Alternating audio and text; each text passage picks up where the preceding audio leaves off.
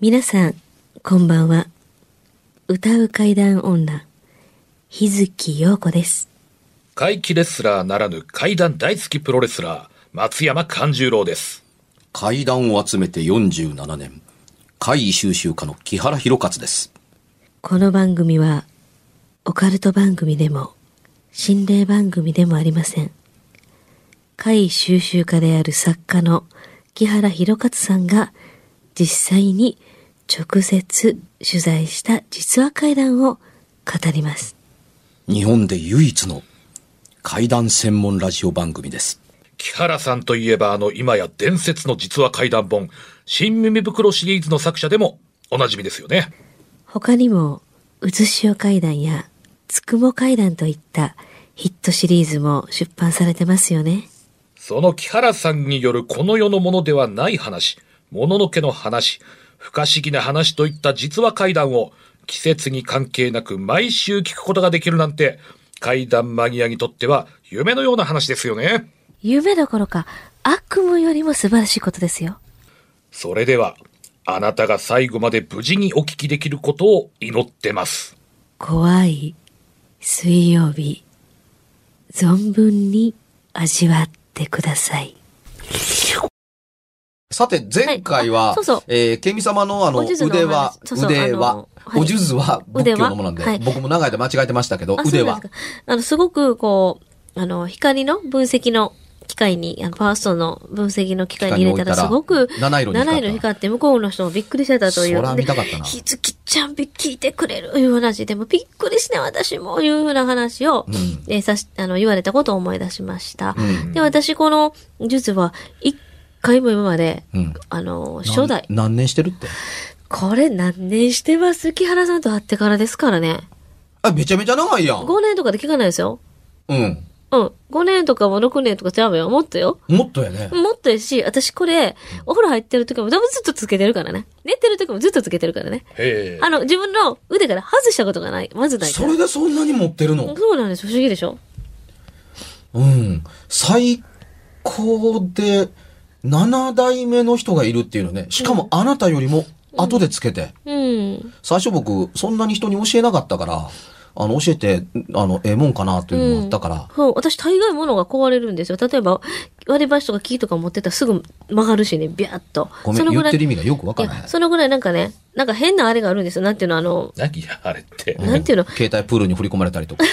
それまた別件ですけど。そそれはね、完全にあの、よ外くねから受けた害や、から。物が壊れたり、例えば生きてるもの、木なんか生きてるもんじゃないですか、もう呼吸してるもんでしょああそれとか割り箸とかやったら必ずね、も持って一歩もせんうちに沿ってしまうぐらいのああ変なあれがあるんですよ自分の。なんか、なんかよくわからんのですけどああ。でも、ケンミ様の、この腕は腕。輪だけは、もう、初代です。ずっとです。もう一回も、しかもゴムも、体に馴染んでんねんね。めっちゃすごくないだからね、これえね、 6年ぐらい。 6年以上ちゃううん。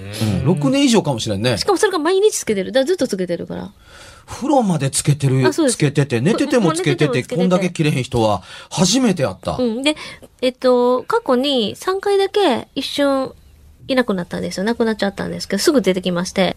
なんかね、お昼から夕方までなくなったんですよ。なんでいつもつけてる腕輪がなくなるのよ。そう。なくなって。外したのいや、外した覚えがない。左に私つけてます。まず左にね。うんでね、あの、しかもこの、えー、腕時計の中につけてます。そうだね。今もそう外だじゃなくねて。そうです。で、こういうふうにしてるんですけども、んえーその日は昼間、えー出かけました。うんで、昼出先で、あれないっと気がついた。て気がついて、えーその時に一緒に車同乗してた人たちに、どうしよう、あ、ちゅ、お腕輪がない。こんなことまずないのにって。外したことないねんから、外し当たたいり前や。で、もしかしたら、前にね、一度ね、その、洗濯をバーっとした時に、多分外れたんでしょうねうん。洗濯物の奥から一回出てきたうん。で、その日も洗濯したから、私家にはかあるかもしれない。家にあるんじゃないもう考えられへんわ、家でないとって。戻れますかって言われたんですよ。うん気になって落ち着かへんにやったらって。私、いやでももうみんなまた座れやから、とりあえず行け、夕方には帰るから、ま、いいわいいわ、あの、我慢するわと言って、あの、まあ、その何時間の間なんですけど、えーと、ある商業施設みたいなところに、下見に行ってね。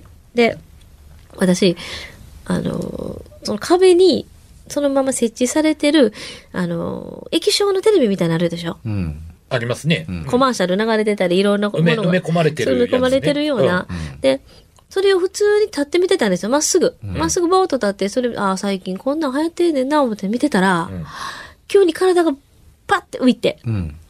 えあのあの、あなたの2トンの体が私の2トンの体が浮いて、浮いたようになって、うん。ふわっ一瞬ですよ。ふわっと、自分の感覚でね、軽くなったようふなわってなっこて、う後ろからスコーンと、うん。あの、巻いた足をこう、すくわれたみたいになって、うんうんあの、お尻、尻餅をついた。尻餅っていうかもう、もうもうね、変なか格好でだから落ちてるわけですよ。スコーンとこう、ひすくわれてる感じやから、前に足がうん出たみたいな。え、体が L 字型になるよあうにそうそうそうして、そうお尻がトンどと。どーンって落ちたので、まさか自分もそんな、たまっすぐ立ってるだけなんで、うん。あの、自分で、え、何が起きたみたいになって、その時でも結構、あの、左半身、だから、ガーンと、あの、強く落ちたんでしょうね。わ本来これずれたんちゃうかと思う俺一瞬痛かったんですけど、うん。私より周りがびっくりした。そらそうや。何があったんっていうか、ほんで、あの、受付にいた人と、もう一人、えーそのすすぐそばにいた人、こっち向いてたから、うん。えってなったんですよ。転び方がおかしかったわけですね。す見てる人にもうとおってかは。しい。もうまっすぐ立ってるのに、で、まっすぐ立って私が、あの、液晶を見てる私を見てるので、つまずくようなもんもないしね。ないです、ないうんです。歩いてもないやん。あの、立っているカーペットをいきなりボーンと引っ張られたみたいあなもんでしょ。そんな感じですよね。うんでも、まっすぐ立ってるのをその人たちも見てて、今何が起きたんっうん、それはええからて。なって、うん。受付の人も口開いて、それもええから。え大丈夫みたいな。うん。で、私も自分でなんでこけたと思ってるかそられ、もええから。みんなで顔見合わして、うん。今の何やったんうん。じゃあ、とりあえず立って、何やろって思った時に、うんもしかしたらおじ、ね、腕は、が、ないからこんななっとんちゃうかなってドキドキしだして自分で。ほうほうほう普段そんなないから、ほうほうほうねまあ、どないしよう、どないしようと思って、まあ、とりあえず家帰りたいけど、まあ、まずこの、とりあえず仕事終わるまでと思って、うん。で、あの、とりあえずそこからまた車で移動。うん。車で移動その時にね、あれって言って、うん。不思議なことに、うん運転手の人がパッて開けたんですよ。うん。運転手の人の、あの、ちょうど、車の足のとこありますよね。うん。踏むとこ。車の足ってないあの、あのえっと、ペダル、アクセルとアクかセル踏そむうようないとう。こうんあそこにポンってあったんです。えそれ間違いなくあなたの腕輪だったんですか私です、私です、間違いない。他誰も持ってないそれ。誰の車なの一緒に向かってた。で、私がですよ、例えば、例えば私が右につけてるとしましょう。うん。そしたら最悪、右にこう、でも取れたらわかりますよ、これききついから。うん。で、あの、右につけてたら、なんかのは、あれでもう、まあ無理やりやけど、こうガーッと取れて、向こうに落ちるやつわかるけど、私乗ってる左なので、うん。ありえないんです。落ちるとしても左なんですよ。うん。絶対に。うんもうみんなもそれもおか助手しい。席に乗っててもという話ね助。手席乗ってて、でしかも左につけてるでうんうんう、ん腕時計つけてる中にあつなけてるたの車ではないんですよね。ないんです。よ。で、みんなで、何ここここに誰かポンと置いたみたいに。うん。えってなって。しかもね、私が、そこにもしかして落としたとしましょう。絶対ないけど。だったら、その人、絶対足踏むとこやから、んわかるまあアクセルやからね。うんわかる、絶対に。アクセルかブレーキかどっちか知そう、らんけそどの間のとこやから。んえっていうか、普通に降りるとき見える。うん。なんでってなって。うん。まるでこれ何あの、消えて、どっかここに出てきたみたいな感いじになや、ってみんなこれはね、今日その時にめっみち、ゃあの気持ね、日月陽子を守るよりも車を守った方がええからと言わんばかりですね。なんかすっごい気持ち悪くて、しかも私一人でこれ体験してなくて、そこにおった何人かがそれを見て、私の浮いて、ポンとこう、なんていうの、L 字型になって、ドーンって落とされるようなところも見てるから、守っていただいたのに気持ちが悪いとは、なんてでいうも無なん礼かな。怖くて、その、現れ方とその外してた間の出来事が。で、あの、とりあえずすぐもうそれを手にまた戻したわけなんですが、そのちょっとの間ですよ。ほんと何時間。不思議なこと。不思議ですねだからもう何、何がびっくりしたかあの、こけ方。あ、ですよね。こけ方でこかされ方というか、なんか不思議な。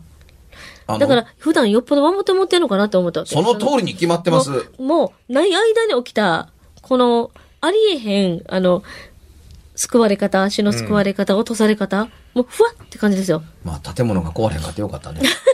いや、でもね、あのうちのお客さんであの新耳袋のね、うんえー一度この腕輪をつけったらもう外されへんうん。気がすると言い続けて今も愛用している、はいちゃんと守っていただいている方がいるんですけどこの方がねあのーあまりにもあの怖いので僕持ってる段階からうんストックを買わせてくださいっていう、うん実はこれがきっかけで他のお客様があの切れた時にすぐないとああ、うん。で、ストックを持ってて、それ付け替えるから、壊れたやつは、あの、いただいた時の箱に詰めて、まあ、うちに返してくださるわけなんですけれども、あのーこの壊れた、何度けまの、何度目かの時に、あのーまあ、またストックですかみたいな話をした時に、ちょっと打ち明けますけどもね、っていうふうに、うんあの、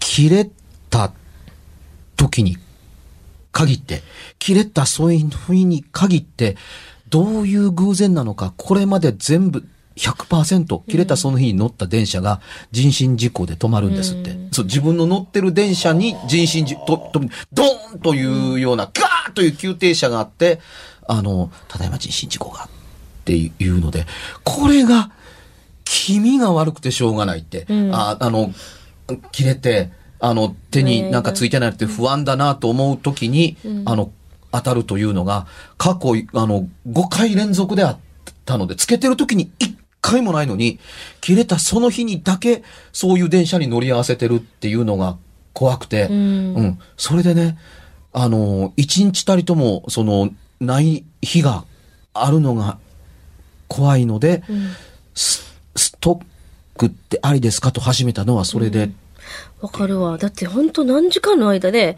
こんなこと起きてこかされたりするってことは、よっぽどこない、あって守ってくださってて、なかったらよっぽど私、すごいこと、目に合ってるんじゃないかなと思う。日月さんの場合は、うんあの普段肌身離さずつけてるとか、うん突然やっぱりなくなってその時にそういうことがあってうんって、で多いほ本当ならばあの切れてもおかしくないのにずっと切れないで、うんそのまま残ってるじゃないですか、拙者ね真逆なんですようんあのですね拙者あの腕輪腕輪はまああの普段してるのはあるんですけど、うん一時期あのその首輪タイプのやつをつけてたんですようん。ずっとあのネックレスにしてくださいって言って、うん。形状で言ったら本当にその県民様の、うんあのその腕輪うん。と同じような感じなんですけど、それの、ネックレスバージョン。そうそうそう長いバージョンうね。ん、であのまあ石もあの、うんちょっと用途に合わせて選んでみたいな、うんであのその通すその紐をですねうんあのすすごく丈夫だとうんなんかこうあの切ろうが焼こうが、うんそう簡単にはその切れないような特殊なやつなんですっていうような進め方をうんしていただいて、でそれで作っていただいたんですよ。うんで、それを首から下げてて、で、それからしばらく経った時に、あの、試合の時にですね、着替えようと思って、それを、こう、もう、だいぶ大きい、サイズ大きく作ったんで、うんカポッと、かぶれたんですよね、上からうん。うんいちいち外さなくても、はいはカいポッと。はい。で、そういう風にして、首から外そうとしたら、突然バラバラバラってなっちゃって。うんおううん、でわっと思ってあの強く引っ張りすぎたようなこともないしそのままこううん。あのこうぬ脱ぐシャツ脱ぐみたいにカポってするだけだから、うんうん。でその作った時にこれはもう本当特殊な素材で本当丈夫ですからって要は勧められて買ったのそにそれで作ってもらったのに見たらあのその切り口のところがなんか変色してて。うんあの、こう、劣化して、腐食して劣化して、プチって切れたみたいになったんですよ。うんうん。で、それで、わあ、これは大変だと思って、こんなことになっちゃいましたって言って、であの、修理に出したんですよ。うんで、同じようにうん作り直していただいて、うんで、今度は、まあ、こう、外した状態で、ズボンとお尻のポケットに入れたんですよ。それを忘れてて、そのままドスンって座っちゃって、しまったと思って出したらバラバラバラバラ。うんそれはああるかもしれませんね。これ、これは仕方ないじゃないですか。で、あのーこれはもう人為的な困難でこれから気をつけますっていうことで、また直してもらったんですよう。ん修理に出した。うん。ううんんで、それをわざわざ受け取りに行ったんですよ。うん。はい。で、元通りにしていただきました。あ、ありがとうございます。で、首につけました。で、そのまま電車に乗って帰りました。で、玄関入りました。で、玄関入ってそれを外そうとしたらバラバラバラバラバラ。ここまで来るともうね。相性が悪いんかっていう話だな、まるで。あのーって言うんですかね。うんだからそれ以来、そのネックレスとしては、まあ、つけてないんですけどね。うん。なんだろうね。うん、そうなんですよね。まあ、あの、お守りいただく、まあ、腕、うう腕輪というか首輪系のものというのは、とりあえず、あの、ジュエリーだとか、飾り物ではないので、うんやはりあの、守っていただいてありがとうございますというつもりでつけておかないと、うん、あのーこんなに科学的なことではない話してるのもどうかなと思うんですけども、こういう仕事をやっていると、そういうふうに話すしかないと言いようがなかったりするんです日がにねよっ。てね、気づくとき、気づくない、気づかないときありますけど、すっごい澄んでる色のときとかもあります。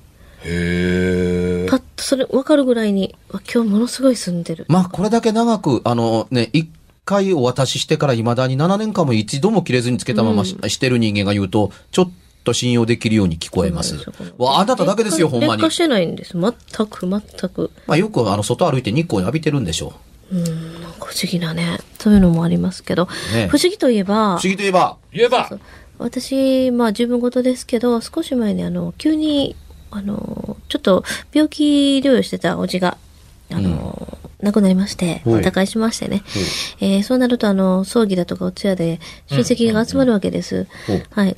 で、えっ、と、お葬式の日に、あの、うちのその、えーそのおじからしたら、えーそのおじのお兄さんの奥さんにあたる方なんですが、えー島の出身の方なんですよ、離島の。うん、まあ、南の方だね。うん、はい。で、その、お姉私はお姉さんと呼んでるんですが、お姉さんが私のたまたま隣にえーいたので、いろんなお話、この日をしたわけです。で、その時にね、えー離島ってね、あの、昔はね、土葬の、あの、風習があるじゃないですか。はいはいはいはい。やったんやけど、その、私のおったその離その離島も、まあ、ついに、あの、火葬場ができたと。うん、うん、火葬場ができた時にものすごく混んでたんですってうん。火葬場ができてるできたばかりがみんながどっちかで土葬より火葬しに来るんでしょうねで混んでたのもあったしまたできたばっかりやからその技術的にも、あの追いついてなかったん違うかなっていう話からして「え何何?」って「あのさあ」言うてあのあれなんて焼く焼き場、うんはい焼き場からこう出てきた時に、半焼きやったんですって、おお肉とかもついたまま、レア、ミディアムレアみたいな。いや結構いやウェルダンぐらい どんな話なんですか、まあ、肺にまではならなかったっちゅう。そうなの、まだお肉とかついててもうむごかったとあらー。あまりにもでまた2回も焼かれてて、ううんちのそのなんかまたその親戚のね、うんお姉さんのその親戚方ですけどもうなんか2回も焼かれるってもうお家の方も辛いやろねみたいな話をしててその流れで、なちょっと不思議な話このおばって不思議であの普通にこう普段みんなもパパパって服着るじゃないですかあの気にせず、はい。その辺全身真っ黒な日があるんですって。うん不思議と全身真っ黒になる。それこそ、あの、シャツも、えー下着も、し下の、あの、スカートやパンツ、で、靴下まで真っ黒に、もう自分の意識ない時に、全身真っ黒にこう、してしまう時があるんですって。してしまうって自分で選んで着てるんでしょそれをわざわざ選んで、これ着よう、あれ着ようじゃなくて、まあ今日はこれ着ようかぐらいの感覚で、自然に、もうじょ全身真っ黒になってしまう時が、たまに稀にあるんですって。だから、息子さんがね、おかん、それは、またあれやで、と。誰か亡くなるで、って話したら必ず亡くなるっていう、まあそそういうね、不思議なおばさんなんですよ。その、だから私はなるべく真っ黒をしないように気をつけてんねんけど、僕真っ黒ばっかり着てますけどね。そういう意識をしながらも、はたまにこう真っ黒来ちゃうのよってこの間もこんなんやってねってその時にその親戚の誰々が亡くなってね今回もねってこの間なあのこうやってなんかパパたまたま出かけるのに来て完全身真っ黒やわそれちょっとまたなんか縁起悪いこと起きるからやめときって言われたばっかりでこれなのよっていうこの間おそ将棋の時にそんな話をしてて、おまあ、王女昔から言ったら、あの、そういう離島やし、不思議なあれがあったよねっていう話をしてて、その時に、また別、これ別の話です。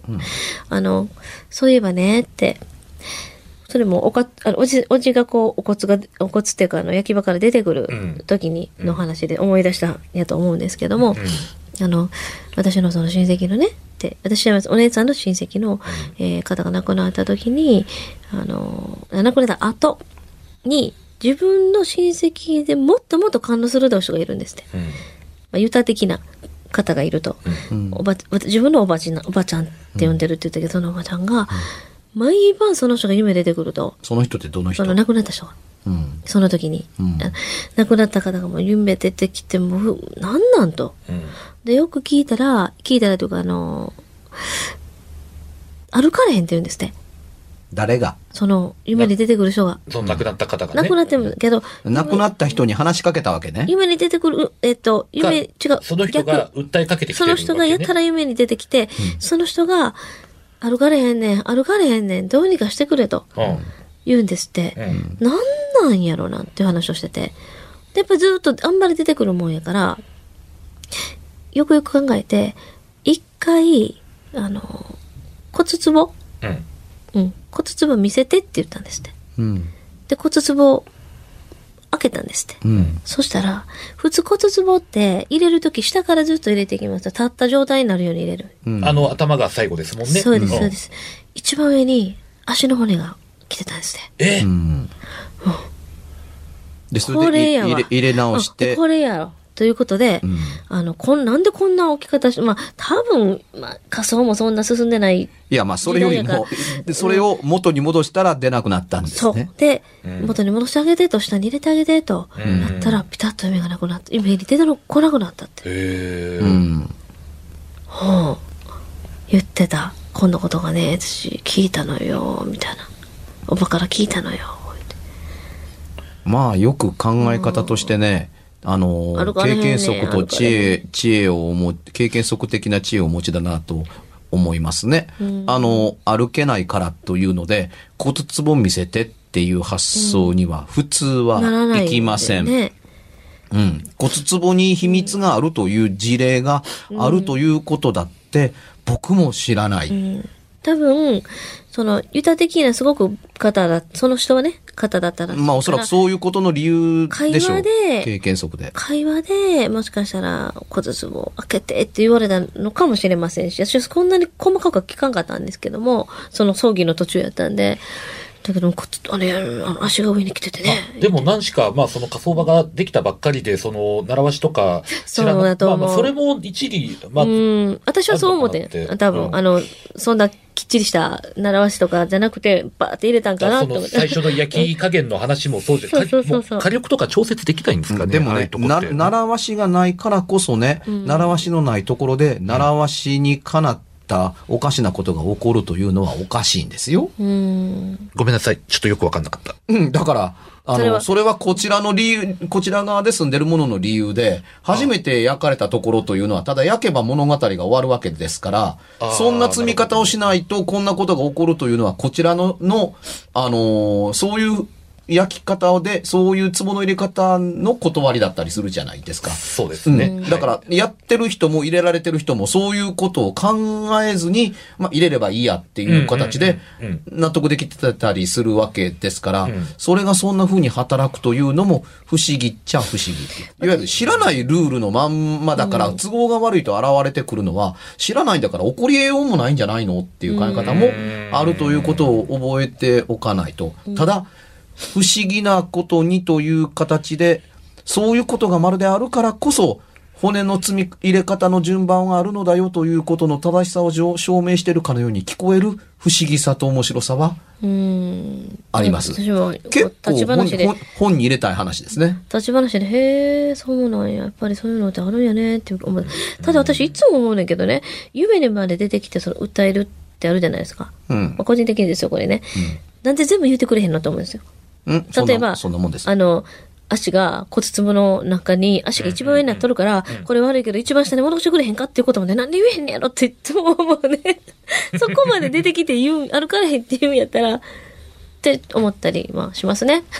大概 ね、まあね。あのーうん僕は聞いたことがないから何とも言えないですけども、おおむね要望ばかりを言って、なぜなのっていうのはないみたいな。うんうん。うん、例えば、例えばですよ、通俗的に言われる、フラメシアと仮定しますよね。うん何がそうんどうしてう。そうう。んみたいなうん。こ、こ、要点言ってくれるみたいなそ。うん。うん。暑い何がなんでうん。どうしてみたいな、どうして欲しいとかどうして欲しいみたいな。うん。だねえあ暑よりも前にこう、例えばね、暑い水をかけてとかそう、あそうわかるみたいうな。んうんうん、暑い、いや現状言われてもちょっとみたいなような、ね、い思うんですよ。と私たまに思う、思う話もあるけれどそうもなんで、すかけて欲しいのか飲みたいのか。暑いとかを言えねる、歌入れるんやったら、ねえその、うんお、お墓にお水をかけてくれな、暑いとかう、ん言ったらいいのにってちょっと思う、思う。うん。そうね。ということで、私は日付陽子で検索してください。えっと、松山勘十郎で検索してください。え、私、木原の情報なんですけれども、9月の7日、8日、9日、階段のふるさと、島根県松江市で、今年も会期園5が始まります。はい。 9月の7日は、私と小泉八雲の4代目、小泉ボンさんとの対談、怪談談義を行うのと、座長茶風林、豪華声優陣で、小泉八雲原作や私の原作を読んでいただく、主林堂八雲という怪談朗読劇があります。ぜひとも、9月の7日、8日、9日、松江市に怪談好きの皆さん集まってください。よろしくお願いします。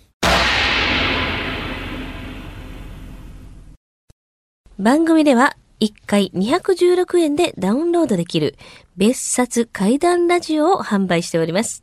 ちょっと普通の地上波のラジオでは放送できない僕の体験を、あの、語っています。二度と本の形でまとめるつもりのない話が入っていますので、ぜひお聞きになってくださればと。どうやったら帰るの詳しくは、ラジオ関西の怪談ラジオのホームページをご覧になって、ぜひともお買い求めいただければと思います。